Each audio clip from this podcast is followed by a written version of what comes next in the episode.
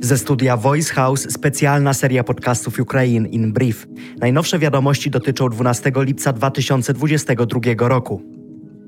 Ukraina poinformowała, że przeprowadziła zdalne uderzenie rakietowe na siły rosyjskie na południu Ukrainy. Mowa o terytorium, które Kijów planuje odzyskać w kontrofensywie.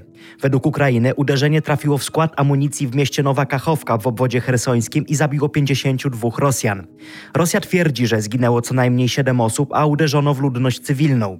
Informuje o tym Reuters, który nie jest w stanie niezależnie zweryfikować tego wydarzenia bezpośrednio z pola walki.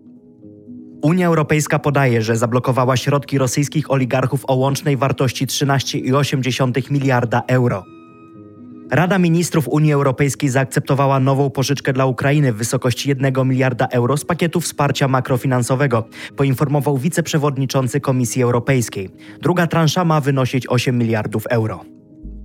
Od 12 do 14 lipca Białoruś ma prowadzić ćwiczenia wojskowe w południowym obwodzie homelskim. Obejmują one białoruskie siły terytorialne. Obwód homelski znajduje się w pobliżu granicy z Ukrainą.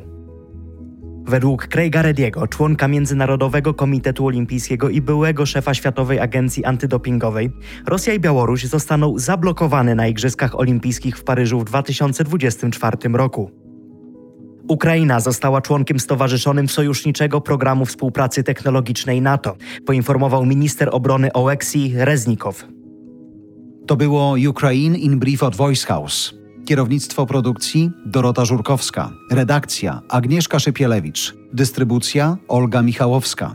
Realizacja Kacper Majdan. Dźwięk Kamil Sołdacki. Redaktor naczelny Voice House Jarosław Kuźniar.